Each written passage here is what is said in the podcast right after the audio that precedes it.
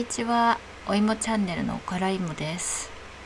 とですね今日はですねちょっと感触のことをちょっと話そうと思います。でですねあの先日ですねお友達と遊んでましてあの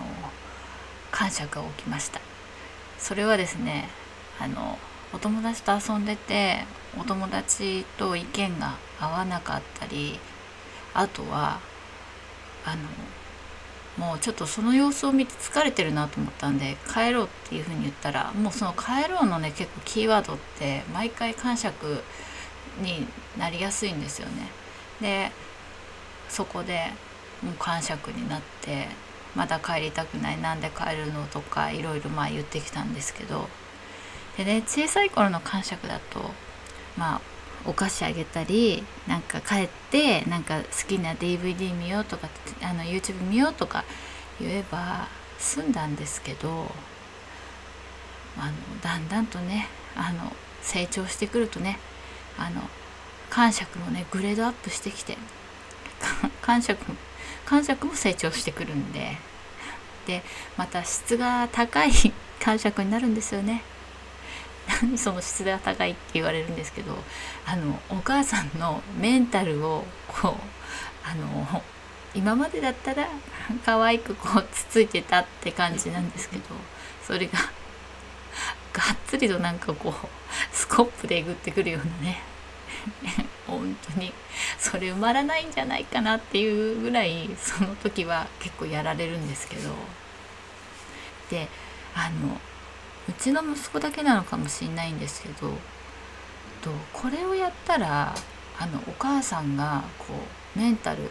こう結構あのなんだろうダメージ食らうっていうのが分かってるんですよね。うん、でだんだんとねあのこっちもそれにこう対処してきたんですけどであのペアレントトレーニングではあのそういったことに応じないそうなっててもそれにこうなんだろうを相手にしない、まあ、うんうんと聞いてるこう言って訴えかけうんうんって聞いてる感じにはするんですけどとそれに対して何かしたりとかはしない。うん、で病院の先生はまあ無視が一番いいよねってこう本当に無視しちゃったら多分あのすごい、えっと、相手の心の中に傷が残ると思うんですけどそういう無視ではなくそういうこと興奮してる間は少しこう離れておくっていうのをこうするといいっていうのをあのとしずさんのと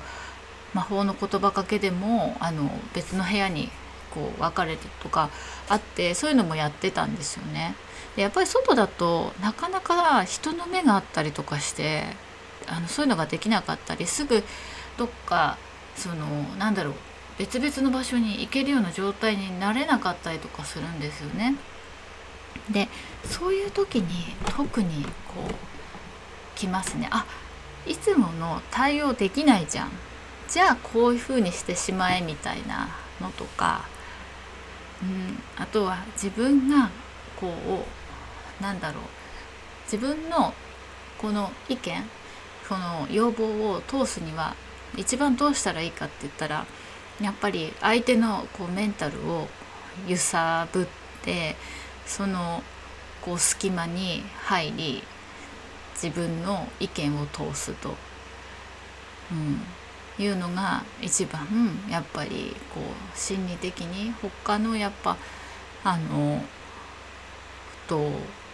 こうことでもそうやってこうやってる人もいるしそれはこう有効な手段だなとは思いますよね。あのやっぱ交渉とかでそういうこともしたりとかするんで、うん、なんですけど、まあ、彼はそういうふうにこうなんだろう。と自分が本当はいつもマウントして一番上にいたいっていう気持ちは抑えて生活してるんでやっぱり疲れてくるとそういうところが出てきますね。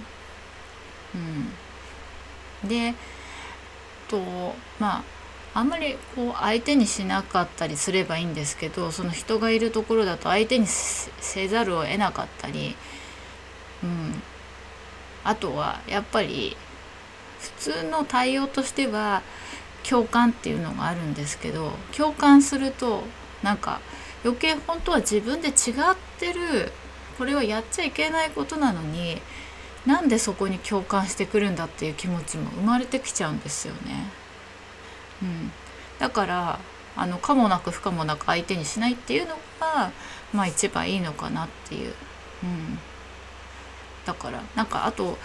あのあんまり負の気持ちを出したりするとあの勘がいい子たちはこうそれを読み取って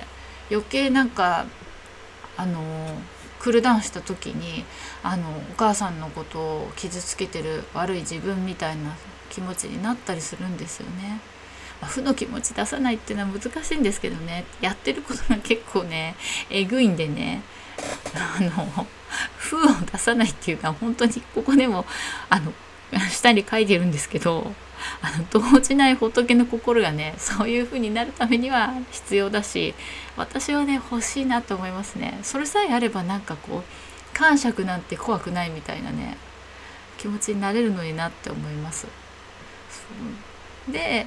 なんでまあそんな感じでうんと連れて帰ってくるとやっぱりクールダウンした時に私はやっぱ我慢してた気持ちがすごい一気に出てきてうんと時々やっぱ言っちゃう時がありますね。なんでこういうことにしちゃったのって。まああのやっぱり私が嫌だって困ってること分かってたよねとか言っちゃう時があるんですよね。でそれも私はやっぱり良くなかったなと思って後であの自己嫌悪ですよね。ああ言ったって。言っちゃったと。うんで彼は彼でまたああまた自分やってしまったあの本当に止めたいのにそういうことしてる自分は嫌なのにあのなんだろうそういう自分になってしまうっていうそのジレンマとあとなんか傷つけてしまったっていう親をあの気持ちでなんだろうなんかこううん、しょぼんとしてたりとかするんですよね。でとやっぱり私も気持ちの切り替えが必要だし彼もそうなんですけどもう感触はあのなんだろう本人も止めたいんですよね。止めたい。そう止められたらもうとっくに止めてるんですよ。なのに止められない状況なんですよね。それをやっぱり私も理解して彼にもそういう状態だから感触出ちゃうのはしょうがないよねって、うん、言ってあげる必要があるなと思いますね。うん、それとやっぱ私のその気持ちの切り替えの中で彼はわざとじゃないし止めようにも止められないものが中から湧き出てるんだっていうのはやっぱりすぐ自分で気づくべきだなと思います。その感触を起こしてる今の自分のメンタルをえぐってくるそのスコップでえぐられてる状態ばかりにこう注目してるとなかなかあの息子のそういうこう止めたくても止められないっていう気持ちに気づかなくなっちゃうなって思いますね。そうですね。あとはねやっぱあのなるべくねあのそういったその感触が起きやすくなる状況にこうあのまあならないようにする、うん、でもねお友達と遊びたいじゃないですか、うん、今回もねあの旦那にねなんて行ったんだってそうなるのは目に見えてたじゃないかって言われたんですけどでも友達と会ったりとかしたいしいつも2人だけじゃねやっぱりねもううん自分としても行き詰まるという息が苦しいっていうか、うん、もうなんか体力もないですねそんな彼にあのと向かい合ってやっぱり遊ぶ。うん小学校1年生の男の子の体力すごいですから。これがどんどんね上がっていくんですよね。いつまでね相手にしてって言われるのかなと思うのとやっぱり怖いんですけど。うん。やっぱなんかやそのうん。まあしょうがないっていうのは大事なのかなって思いますね。うん、でやっぱ感触はその疲れてるから起きるってことがやっぱりうちは多いんであの疲れる前に帰るっていうのは大事かなと思います。あと彼の性質上と体力を使い切るまで遊びたいっていうのがあるんですよね。この部分はね ADHD のねあの気質っていうんですか？うんもう動き回って体力使い切って電池が切れるまで動き回りたい、うん、昔はねだからそうやって電池が切れるまで遊んででとまあちょっと疲れた状態で自転車に乗せたらすぐ寝ちゃうとかっていうのはあったんですけど今そこまでね使い切るのが難しすぎてうん。今そこが課題ですね。だからやっぱ病院の先生とはあの相談しなきゃいけないことはやっぱりあの私の体力も持たないことと彼がやっぱりそういう状態であるというのを相談してでこれはやっぱりあのとこう薬であのコントロールすべきなのかそれとも他の対処療法であのこう変えていくべきなのかちょっと先生にはそれは今度のあの診察の時に相談してみた方がいいなと思いますね。やっぱりあの息子はと興奮しやすいんで少し落ち着けるた落ち着くためにあの薬も飲んでるんですよね。その ADHD の薬ではないんですけどとそれを飲むことで少しまあ落ち着いてこう話も聞けるっていうのもあるしあの入眠するのもスムーズになったりとかするんででまあね薬もあの賛否両論なんでやっぱりねあの自分がこの先生の方針に合ってるっていう先生と一緒に治療していくことでやっぱいいかなと思うんですよね。もやもやしたままお母さんたちがあのもやもやしたままやっぱり治療を続けていくっていうことはあのなんだろういろんなこう問題が起きた時にあの見逃しちゃったり先生にちゃんと相談できなかったりとかいうのがあるんで私はねやっぱ先生との相性っていうのはとっても大事かなって思いますね。ちょっとなんかあの感触の話とはねあのずれてしまったんですけどまああの